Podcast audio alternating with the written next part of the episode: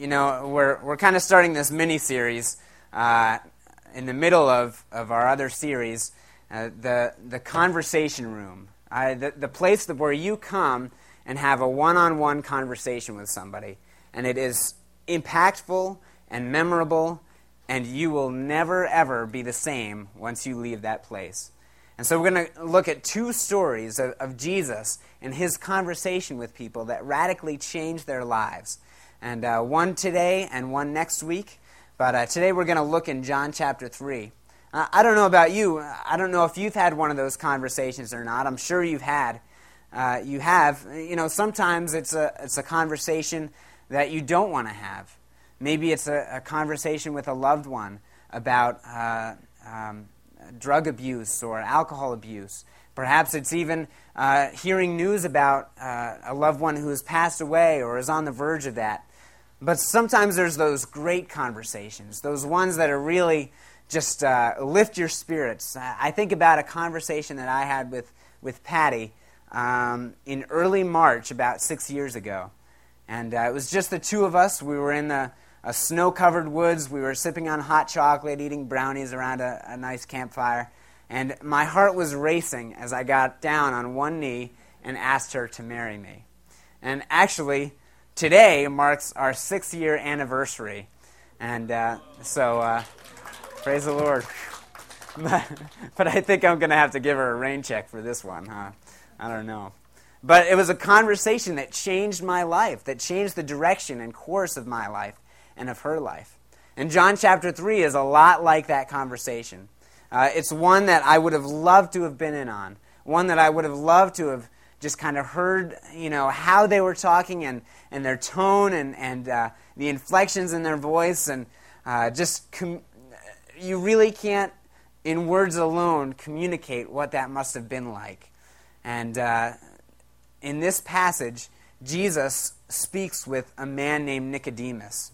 And his message to Nicodemus is clear. He says that Nicodemus must empty himself in order to be a part of God's work, a part of God's plan, in order to be saved. Now, today we have the same challenge. In order to be a part of God's work, in order to experience His salvation, we have to empty ourselves. We have to give up what we value and hold up as excellent and worthy. But what does that mean? You know, when, when I think of empty, immediately really comes to mind the, the bad things, the, the negative of empty.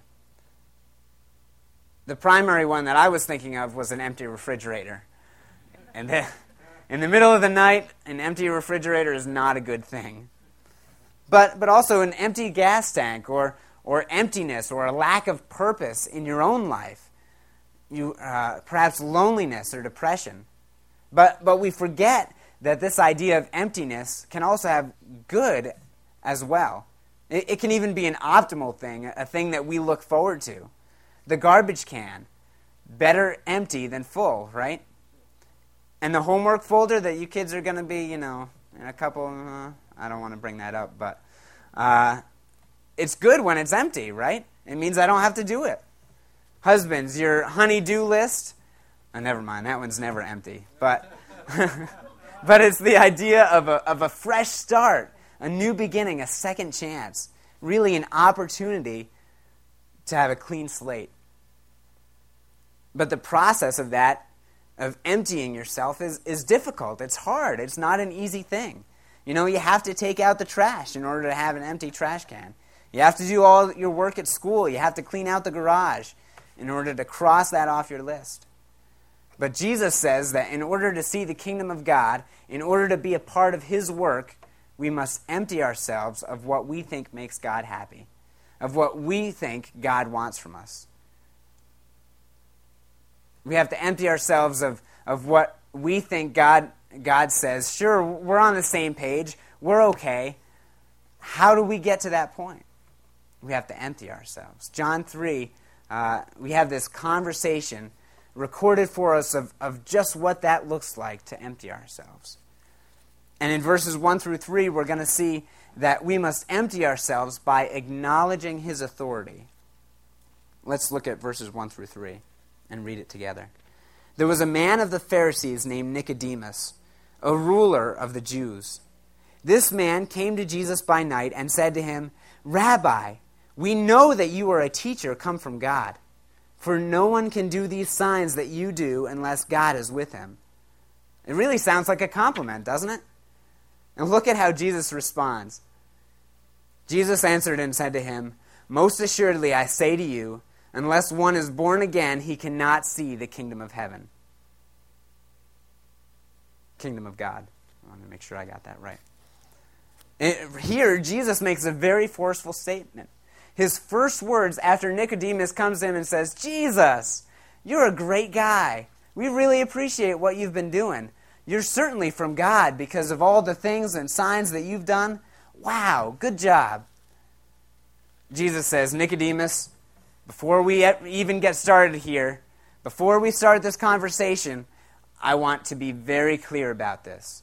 Unless you're born again, a phrase that we're going to look at in a second, you can't be a part of God's kingdom. You can't be a part of God's work here, now on this earth, or in the future. Jesus was insinuating that Nicodemus had not done this, that he had not been born again, and therefore he would not see God's kingdom. Now, I don't know about you, but if you go up to somebody, a stranger on the street, somebody who even says, uh, maybe, uh, I hear you're a Christian. Good for you. That's, that's really great. And you say to them, Look, before we even get started here, I just want you to know that you're not going to see the kingdom of God unless you're born again. You're not going to go to heaven unless you have a relationship with Him. They'd be like, Whoa, whoa, man, I was just, just saying something nice, right? I was just trying to be friendly. And so Nicodemus uh, uh, kind of takes the back here. I mean, he, he's just, it's, it's a tough and brash statement that Jesus gives him. But for Nicodemus, it was even more offensive because Nicodemus was a Jewish man, first of all. He was a part of God's chosen people. His very existence as a Jewish person guaranteed in his mind that God was happy with him that God was on his side, that he would be a part of God's kingdom when it came to earth. You know, if he really messed up, that's one thing, but as long as he was a good Jewish man, no problem. But it's not just that. Not only was he a Jewish man, but he was a Pharisee and a religious teacher. Not only was he a part of God's chosen people, but he spent his entire life seeking to obey God at every step and in every way. In fact, the, the Pharisees were so concerned about offending God that they took about 10 steps back from that line and said, This is our line. We're not even going to go past it. They made their own rules about it just so there would be no way that they would offend God. They wanted to show just how dedicated they were to God. The problem is, they weren't listening to God's heart. They didn't even see with their own eyes when Jesus came as the promised Messiah that they had been waiting for. And you know what? They were building a case for themselves so that they could stand before God one day. and Then there would be no doubt I did my part. I've studied the scriptures. I've been a part of church. I've been going to Sunday school. No problem. Small groups. I've been there, done that. And Jesus said, This man you're not even going to see the kingdom of God. So he was a Jewish man, he was a Pharisee, but even in that community of Pharisees, he was an established and an honored authority. Verse 1 says he's a ruler of the Jews. And many people who study this and other passages gather the idea that he was an older man, a man with wealth and position and authority. And Jesus was literally attacking that authority. Jesus was saying, all of that, all that you've ever lived for, all that you've ever done, is not going to get you there. It's not going to get you to the kingdom of God. You're not going to have life in Christ or peace with God. And Nicodemus is shocked. This man, who is about 30 years old, is telling me that I'm not going to see the kingdom of God? the nerve. Why was Jesus so brash with him? With so many others, Jesus is seen as being tender and loving and caring and understanding. And here in this passage, you almost see a rudeness toward Nicodemus, a disregard for his position and authority. Well, look at what Nicodemus says again in verse 2. He says, Rabbi, we know that you are a good teacher come from God. For no one can do the signs that you do unless God is with him. It sounds nice, right? But Jesus, he has a way of seeing right into the heart of the situation.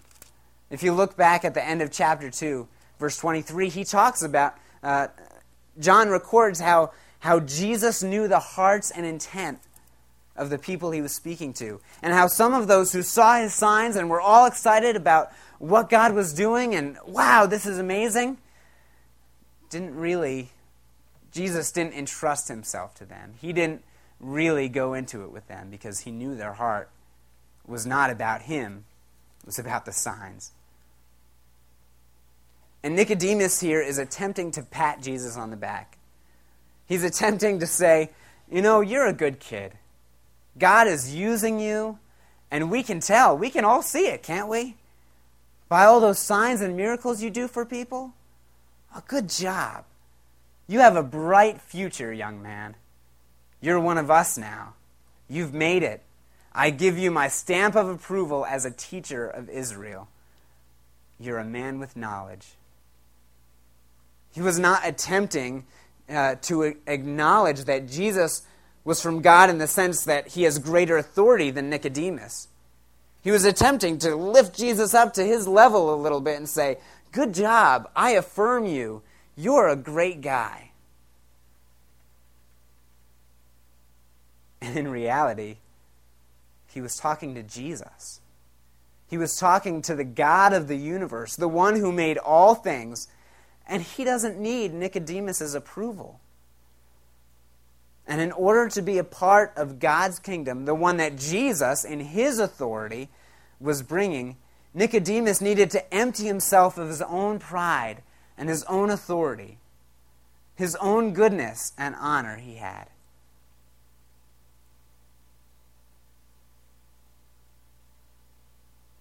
Left out on our own, without Christ as our authority, without Him as the King in our life, we come up very short. Romans chapter 1, verses 28 says, And just as they did not see fit to acknowledge God any longer, just as they did not see fit to acknowledge His authority in their lives, this is what happened on their own. God gave them over to a depraved mind, to those things which are not proper. Listen to this list being filled with all unrighteousness wickedness, greed, evil, full of envy, murder, strife, deceit. They are gossips, slanderers, haters of God, insolent, arrogant, boastful, inventors of evil, disobedient to parents, without understanding, untrustworthy, unloving, unmerciful. That's what we get without Him. And although they know the ordinance of God, although they know what God expects of them, what God asks of them, and even though they know that those consequences of not doing what God wants is worthy of death, it says in 32, verse 32, they not only do the same, but they give hearty approval to those who practice them. That's our future without acknowledging God as our authority. And you know what? For, for me, that's a scary place. Because all of our lives could be just like that. All of our lives could be filled with all kinds of, of wickedness and slander and wow. They know better. They know the result of what they're going to do, and they do it anyway. But before we get too hard on them, we do the same thing. We know Rome, Romans 6:23, the wages of sin is death. But what do we do? We do it anyway, don't we? You know, sometimes we have difficulty with that word authority. It kind of creeps us out. It sounds demanding and demeaning.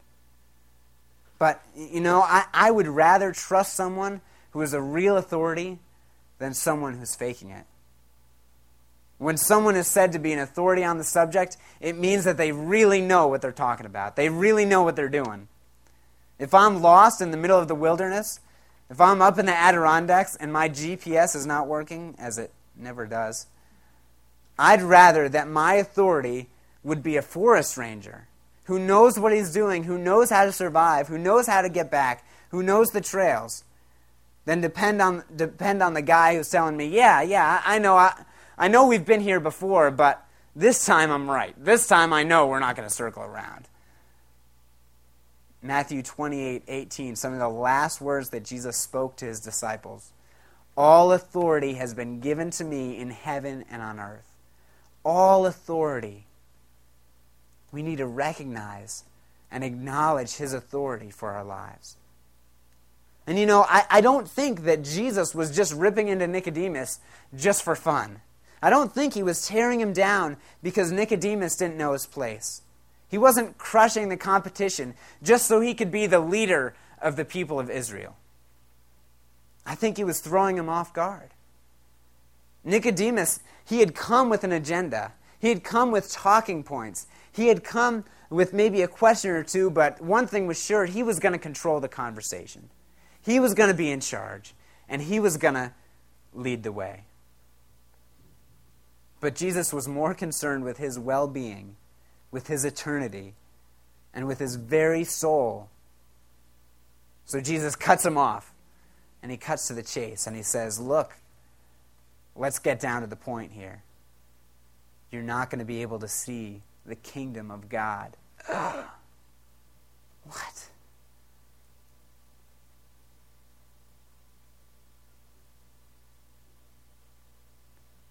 You know, we all have some sort of background whether it's religious or whether you grew up in church or didn't.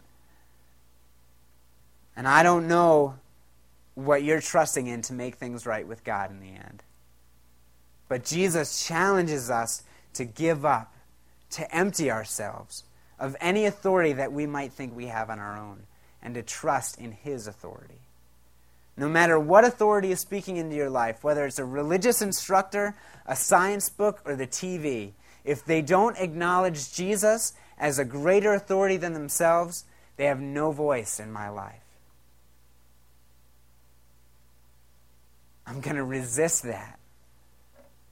And Nicodemus was taken aback, and, and now I, he was defensive.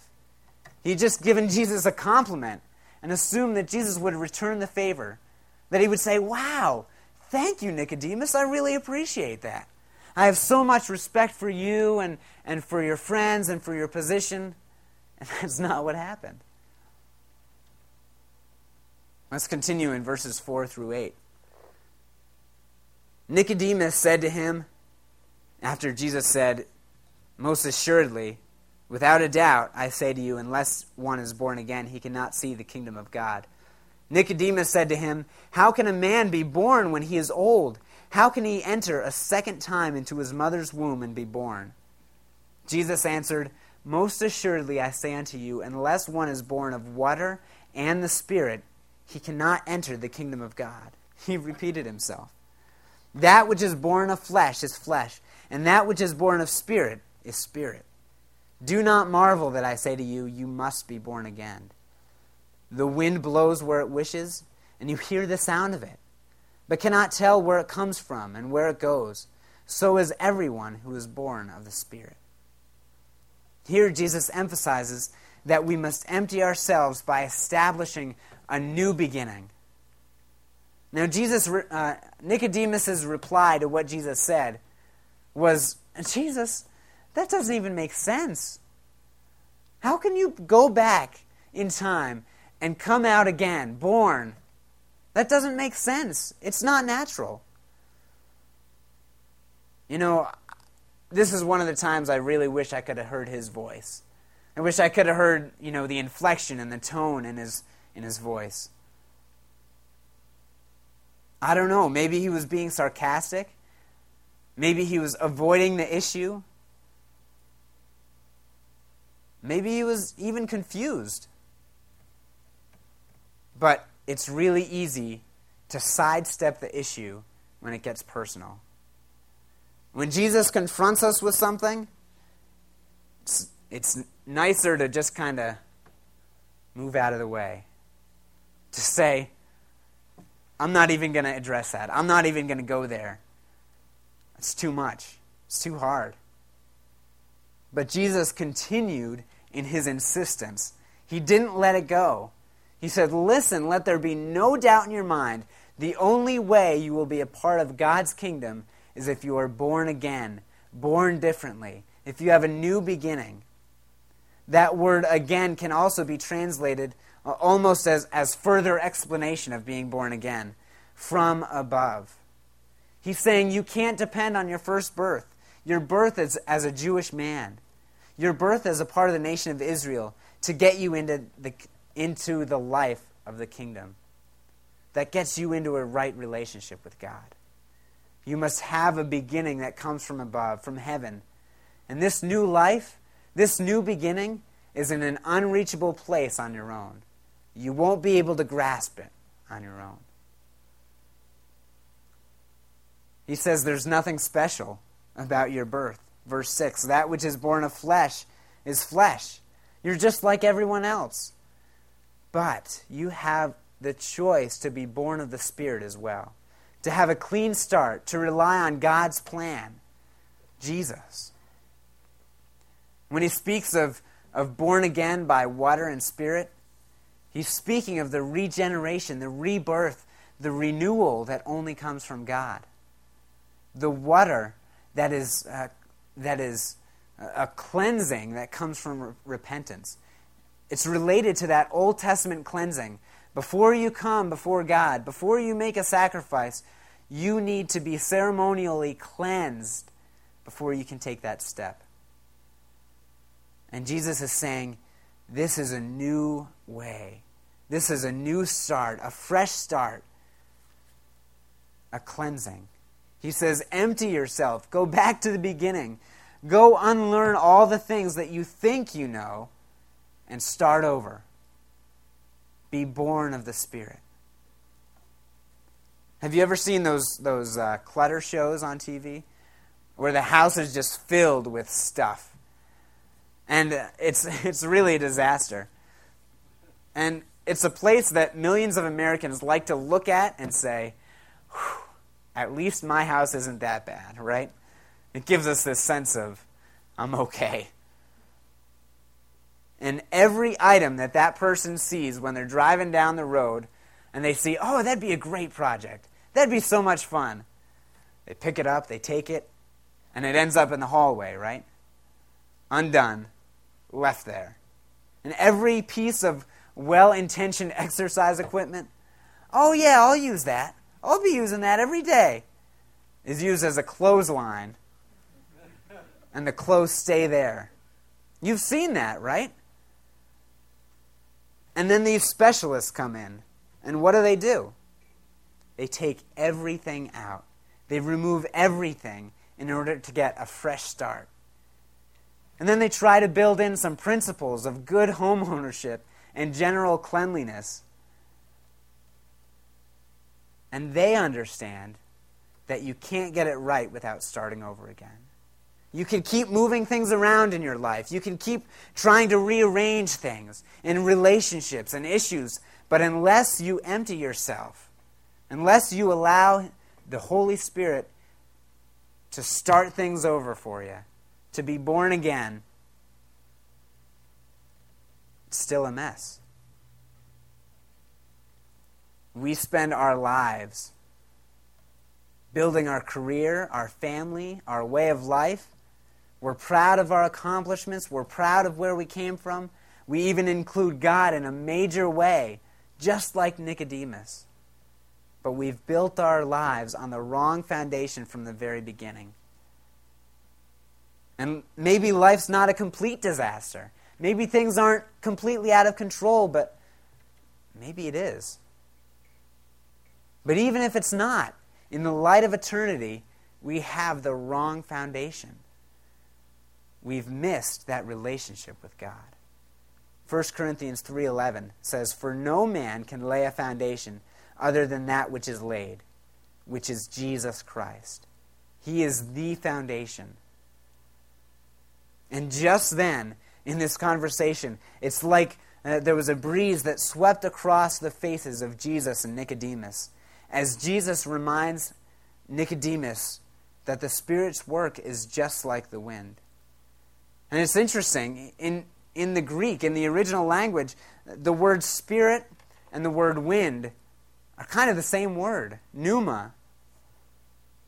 And it has this idea of, of uh, they cross paths, the Spirit, seeing the Spirit's work. And Jesus uses that to say, it's not for you to control. Just like you can't control the wind, just like we can't control the storm that's coming tomorrow. It's not for us to control. But we sure do see the effects. We sure do see the results.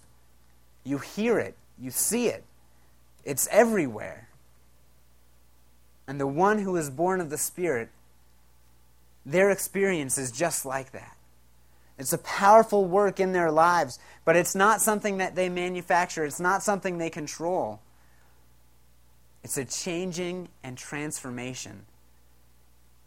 And in the end, the results are evident. You can see it. When a blind man who Jesus healed was being questioned harshly by the friends of Nicodemus, by other Pharisees, the man finally says, Look, I don't really know what's going on with this guy. I don't really know about Jesus. But this is one thing I know I was blind, but now I see. I see. Wouldn't you be excited about that? And you can see in his whole demeanor, I don't know how it happened. I don't know what's going on, but I do know the results. I do know my life has been changed. Being born again is about coming to the end of ourselves, giving up, and starting over with Him as a foundation. 2 Corinthians 5:17 says, "Therefore, if anyone is in Christ, he is a new creature. The old things passed away; behold, new things have come." That's the kind of life, that's the kind of birth that Jesus was talking about here. But Nicodemus was, was flabbergasted. Look at verse 9. Nicodemus answered and said to him, How can these things be? What's going on? You got to be kidding me. I've worked and worked for all I have. I've sacrificed for God, and you're telling me I have to start over? Listen to his voice. He's finally getting it. You know, just a few verses ago, he's not even willing to address the issue. And then Jesus gets him to face himself. He's beginning to see his need. Let's see how Jesus finished out the conversation in verses 10 through 15. Jesus answered and said to him, Are you a teacher of Israel and you do not know these things? Most assuredly, I say to you, we speak what we know and testify what we have seen, and you did not receive our witness. If I have told you earthly things and you did not believe, how will you believe if I tell you heavenly things? No one has ascended to heaven but he who came down from heaven, that is, the Son of Man who is in heaven. And as Moses lifted up the serpent in the wilderness, even so must the Son of Man be lifted up, that whoever believes in him should not perish, but have eternal life. A part of this emptying process is to cease from trusting ourselves and to turn to trust in a greater authority, Jesus. And in these verses, we realize that we must empty ourselves by trusting the one with vision, the one who can see. You know, we're so limited in the scope of things just like Nicodemus was. Jesus tells us the basics of true faith, and we can't even grasp it. We can't even understand it. And even though God's Word has revealed so much to us, we still don't get it sometimes. It's beyond our comprehension.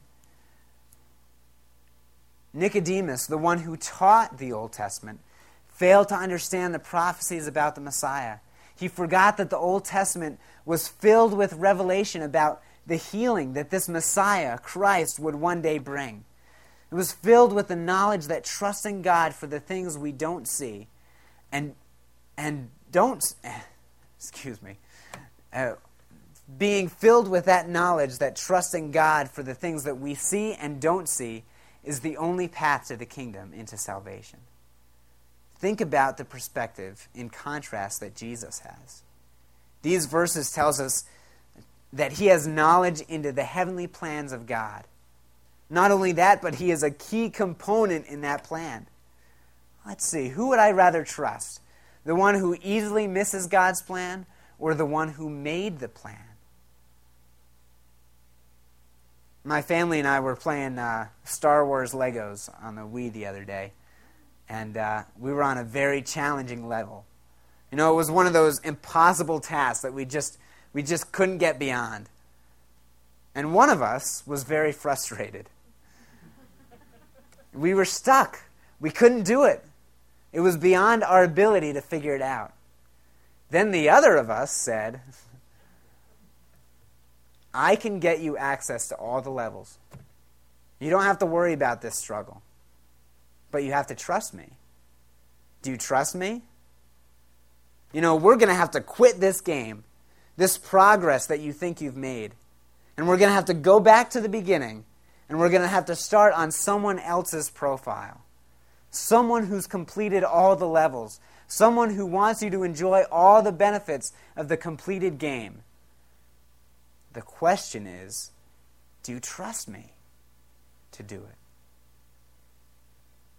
And the other person said, But it's hard. I don't want to. I want to keep trying on my own. Do you trust me to get you beyond? And you know, that's really a limited perspective. But it gets to the heart of the passage. Do you trust me? Jesus declares, I am the only one who's come down from heaven. Have you? I'm the only one who understands what it takes to enter the kingdom of God. Do you? And then he goes further than that. He uses a story that Nicodemus would really know well from Israel's history.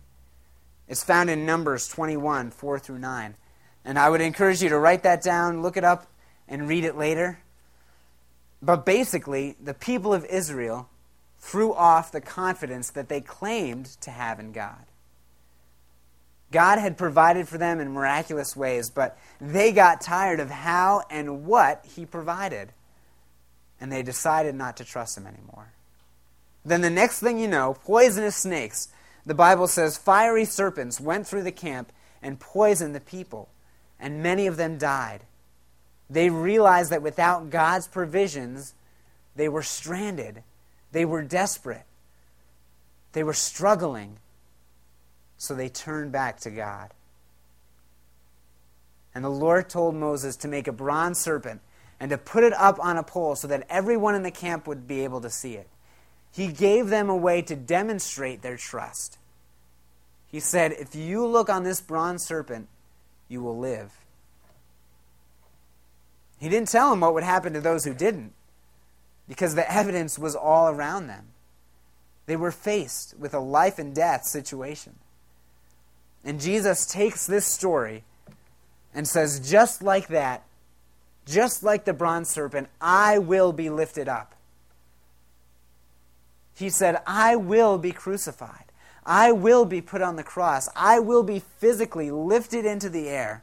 He knew the plan, and he knew that it included the cross.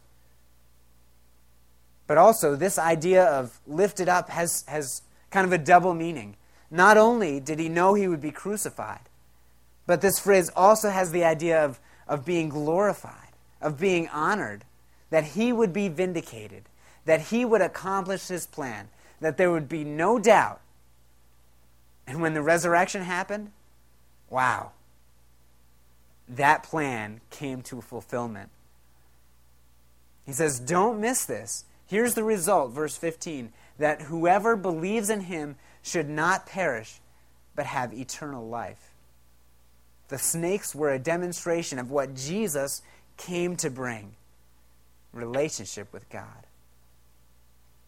And you know, people sm- smarter than me believe that this conversation ends with verse 15. And the following verses are, are kind of John's summary and, and really his belting out of the gospel. But I just want to ask you did, did the next verse sneak up on you? If you say, What verse? Then it did. But it's John 3:16. A clear declaration of God's plan and purpose through Jesus Christ. For God so loved the world that he gave his only begotten son that whoever believes in him should not perish but have everlasting life. You know, Nicodemus' conversation with Jesus ended. And I don't know if he made a decision for Christ at that point or not. But he certainly left a changed man. He began to doubt his own authority. He began to understand that he needed to start again. He began to see that Jesus was, was more than this label of teacher, that he was from God in a whole different way. He was God. And you can see this transformation take continue in John chapter 7, where Nicodemus begins to challenge others, begins to challenge the other Pharisees about their authority, about their condemnation of Jesus. And finally, in John 19 39, at the burial of Jesus, after Jesus had been lifted up in that first way at the crucifixion, Nicodemus makes a bold move that reflects the change that took place in his heart.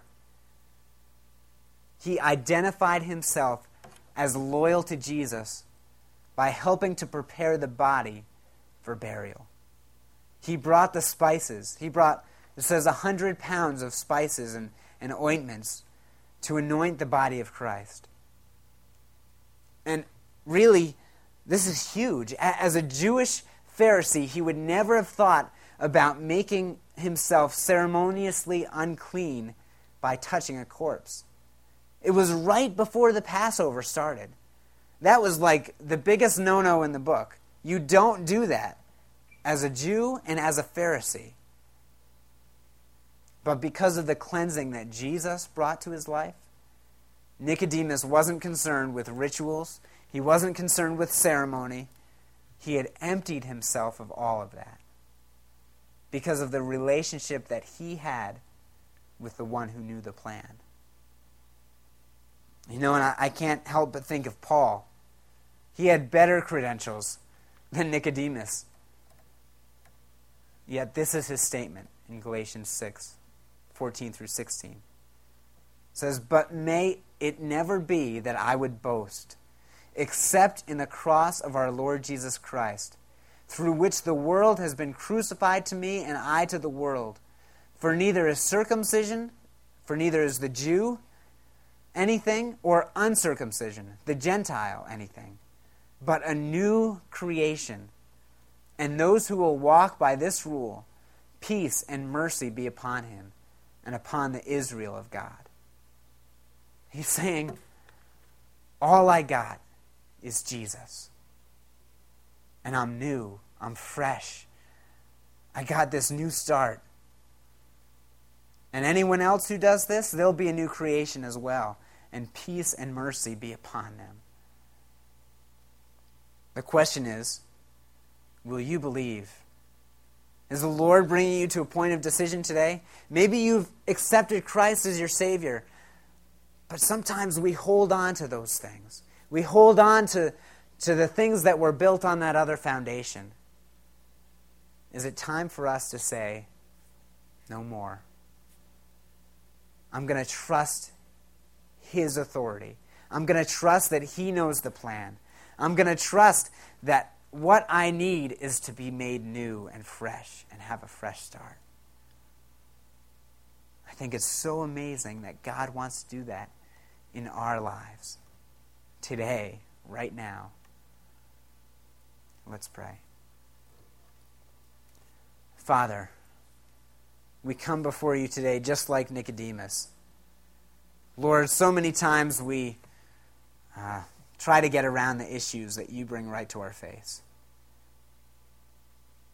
Lord, you speak to our heart. You speak into our life. Lord, I pray that we would listen and obey.